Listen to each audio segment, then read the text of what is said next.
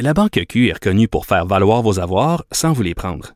Mais quand vous pensez à votre premier compte bancaire, tu sais, dans le temps à l'école, vous faisiez vos dépôts avec vos scènes dans la petite enveloppe. Hmm, C'était bien beau. Mais avec le temps, à ce compte-là vous a coûté des milliers de dollars en frais, puis vous ne faites pas une scène d'intérêt. Avec la Banque Q, vous obtenez des intérêts élevés et aucun frais sur vos services bancaires courants. Autrement dit, ça fait pas mal plus de scènes dans votre enveloppe, ça. Banque Q. Faites valoir vos avoirs. Visitez banqueq.ca pour en savoir plus.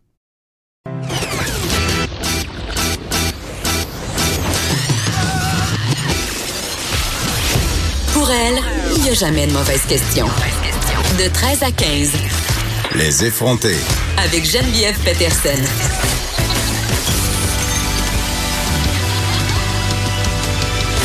Cube Radio.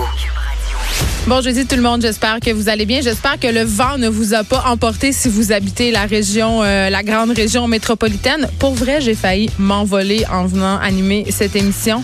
Ils vendent tellement, tellement, tellement, et c'est un peu décourageant parce qu'en sortant de chez moi, c'était comme une scène de film de fin du monde. Vous savez quand euh, il y a toutes sortes d'affaires bizarres qui roulent dans les rues à cause de cataclysmes naturels, c'était vraiment ça. C'est le jour évidemment euh, chez nous de la récupération des vidanges et avec le vent ça s'en va partout. Et là, euh, je me disais, Colin, personne va aller ramasser ça. Il y avait juste un bon petit monsieur qui était complètement alarmé par la situation qui se promenait dans ma rue essayant d'empêcher les boîtes de croquettes, euh, les boîtes de tampons, les boîtes de jus, les cartons de lait euh, de rester, de s'éparpiller un peu partout.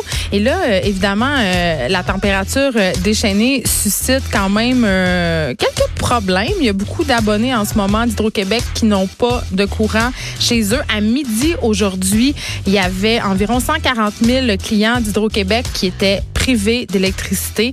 Euh, le plus fort nombre de ces personnes-là, évidemment, sont sur l'île de Montréal. 45 000 ménages environ qui sont plongés dans le noir. Bon, là, je dis dans le noir, mais on est le jour, donc c'est pas si pire. Je dois vous avouer que ma principale préoccupation en ce moment, je ramène tout à moi, comme vous savez. Je me demande si ma mijoteuse va arrêter de marcher. Chez nous parce que je veux être sûre que j'arrive ce soir avec mes trois enfants puis qu'on aille un souper. Donc, ça fait partie euh, de mes inquiétudes.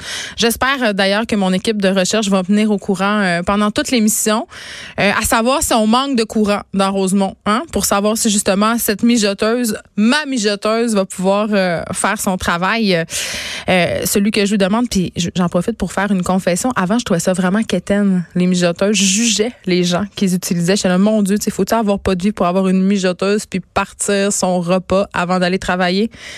Et là là, hein?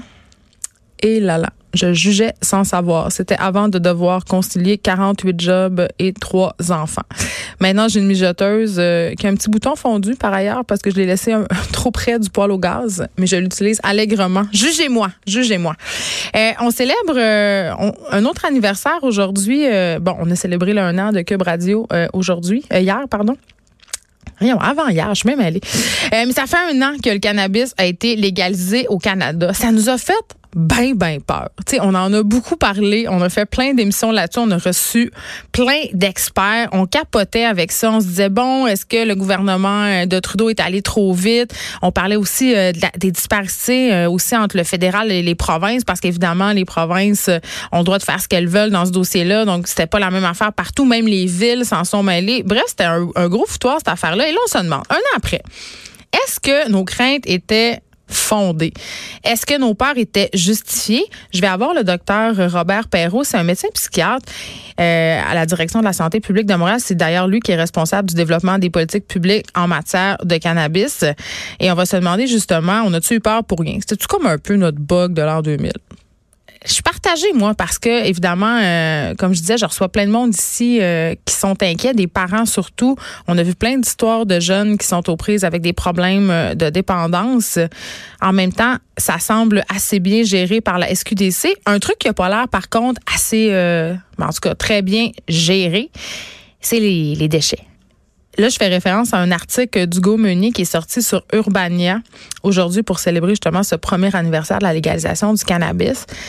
Sérieusement, allez voir ça, ça vaut la peine. Euh, SQDC, un an de gaspillage est le titre de l'article. Et là, Hugo Meunier est allé fouiller dans cinq succursales, dans les poubelles de cinq succursales, dont celle de la plus populaire qui est située euh, aux angles des rues Sainte-Catherine et Metcalfe à Montréal, évidemment. Et on peut voir des bennes remplies à rabat de contenants de carton, de contenants en plastique, euh, des papiers d'emballage aussi transparents. Bref, on le sait, on l'a déjà vraiment dénoncé souvent à l'émission euh, à la SQTC, il y a vraiment un problème de suremballage. Puis en même temps, euh, ben, ils n'ont pas le choix parce que c'est la loi qui demande ça. Et c'est un peu, euh, c'est un peu quand même ironique quand on sait en ce moment à quel point on est obsédé par la crise climatique, à quel point on tente de faire des efforts collectivement pour réduire justement notre consommation de déchets, recycler, composter.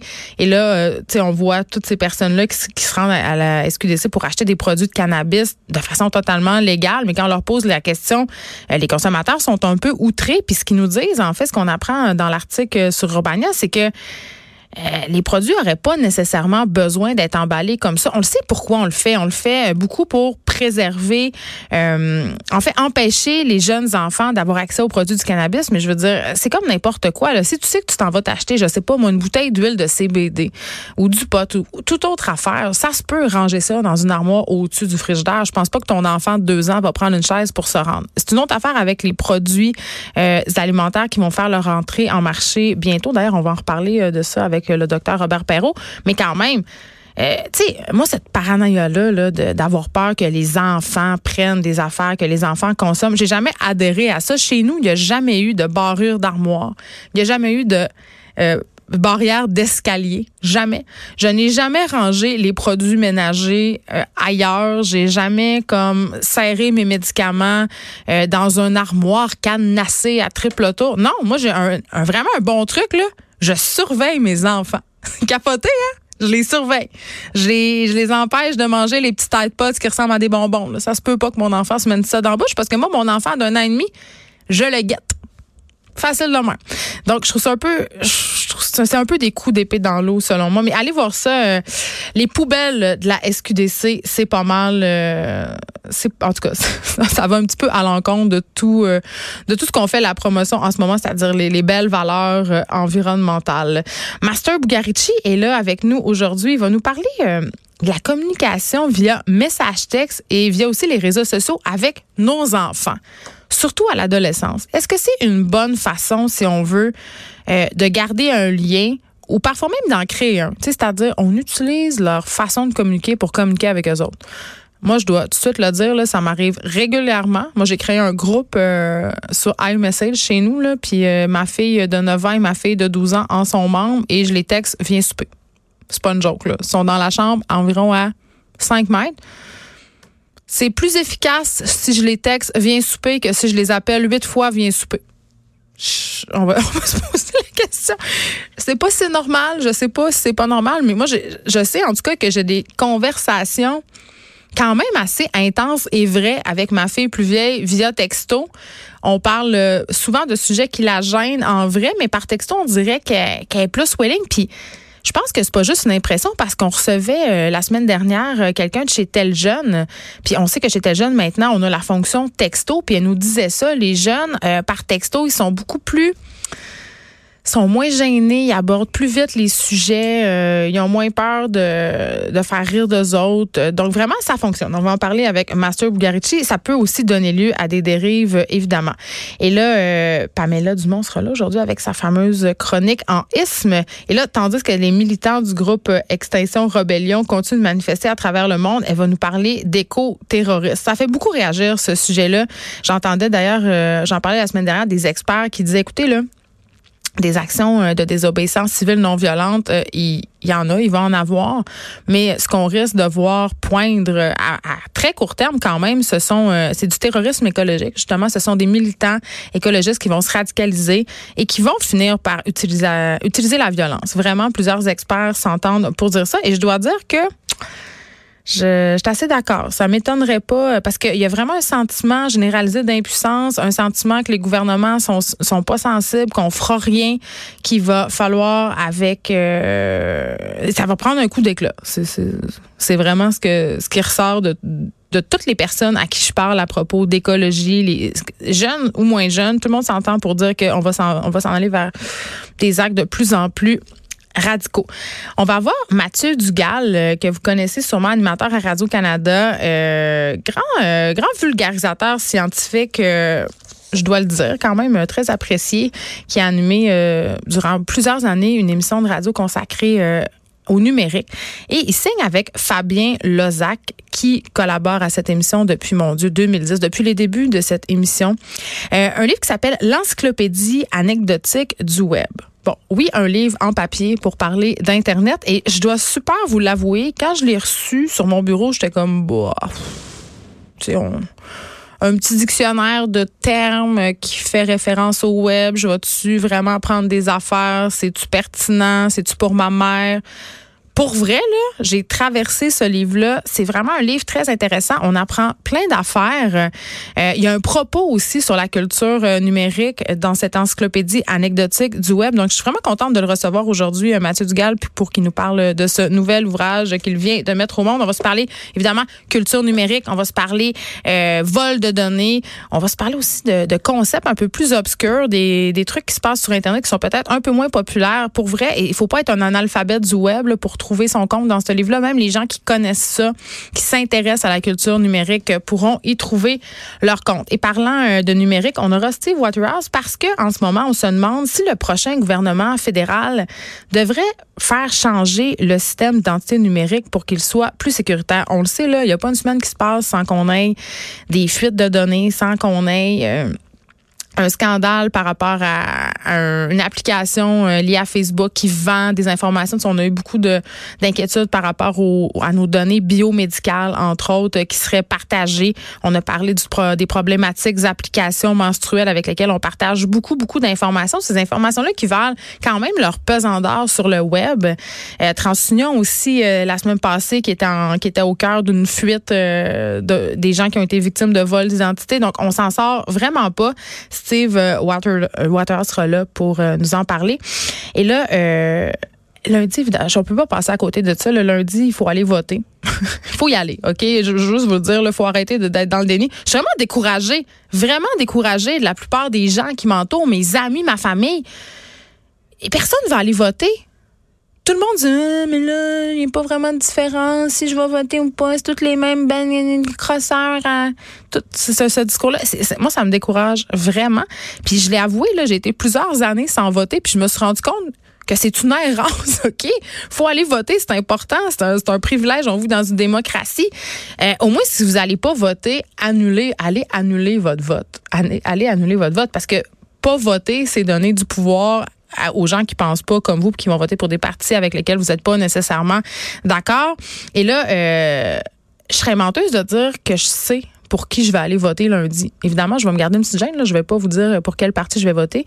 Sauf que je ne sais pas encore. Et là, je suis allée faire la, fameuse boussole électorale. Tu sais, c'est un petit gadget. Là, on peut aller faire ça. Euh, euh, les résultats m'ont un peu laissé. C'est pas un vrai mot. Je vais dire pantoite. Je vais faire une Julie Couillard de moi-même.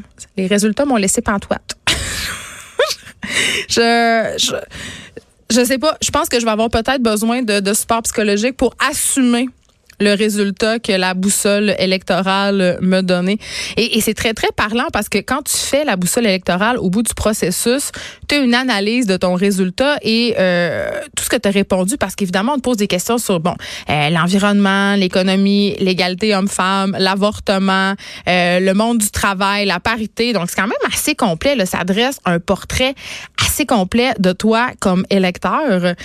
Et euh, ben, non, je pense que je suis plus à droite que je pensais. Puis ça me fait très très peur. Puis je me suis rendu compte aussi que malgré qu'on écoute les débats, malgré qu'on suit qu'est-ce qui se passe dans les journaux en politique, ben il y a pas grand monde qui vont lire vraiment bien les programmes des partis. Et quand tu fais la boussole électorale, évidemment, tu te rends compte euh, que tu connais pas nécessairement euh, si bien que tu aurais pensé les partis et que peut-être aussi tu as des préjugés sur certains partis, des préjugés qui n'ont pas lieu d'être. Euh, moi, je me suis, en tout cas, j'ai adressé tous mes billets politiques avec la boussole électorale. Est-ce que je sais pour qui je vais voter lundi? Et je me, vous le savez-vous pour vrai? Parce que je sais qu'il y a bien des gens qui s'en vont aux urnes avec une idée puis rendus là, dans un petit cubicule tout seul avec eux-mêmes. Parce que là, personne ne va le savoir pour qui tu vas voter. Là. Ben, ils changent d'idée. comme, il y a comme un. Il y a comme un petit côté, euh, personne ne va le savoir que je vote conservateur. je dis pas que je vais voter conservateur. C'est pas ça que j'ai dit, attention. En tout cas, selon la, la, bouteille, la boussole électorale, ça a l'air d'être par là que je m'en vais. je vais lutter très, très fort pour ne pas mais ça a l'air quand même euh, d'être parlé que je m'en vais. Je serais curieuse de savoir. Écrivez-moi. Écrivez-moi si vous, vous savez pour qui euh, vous allez voter lundi ou si vous êtes genre à prendre votre euh, décision à la dernière minute dans le boat, là, avec la petite madame qui vous surveille. Puis moi, je veux juste vous dire que je plie jamais mon papier comme du monde. À chaque fois, la madame a dit non, c'est pas comme ça, il sera pas bon, il faut le plier en trois, puis vous devez colorier pour faire un crochet. En tout cas, je, je, je poche toujours mon vote. Mais là, pour vous, lundi, je vais le réussir. Fait, écrivez-moi. Est-ce que vous savez pour qui vous allez voter? Vous n'êtes pas obligé de me dire pour qui. Puis vous n'êtes pas obligé de m'écrire pour me dire que vous haïssez Justin Trudeau. Là, j'ai déjà en masse de courriels euh, à ce sujet. On s'arrête un instant. On s'en va en pause.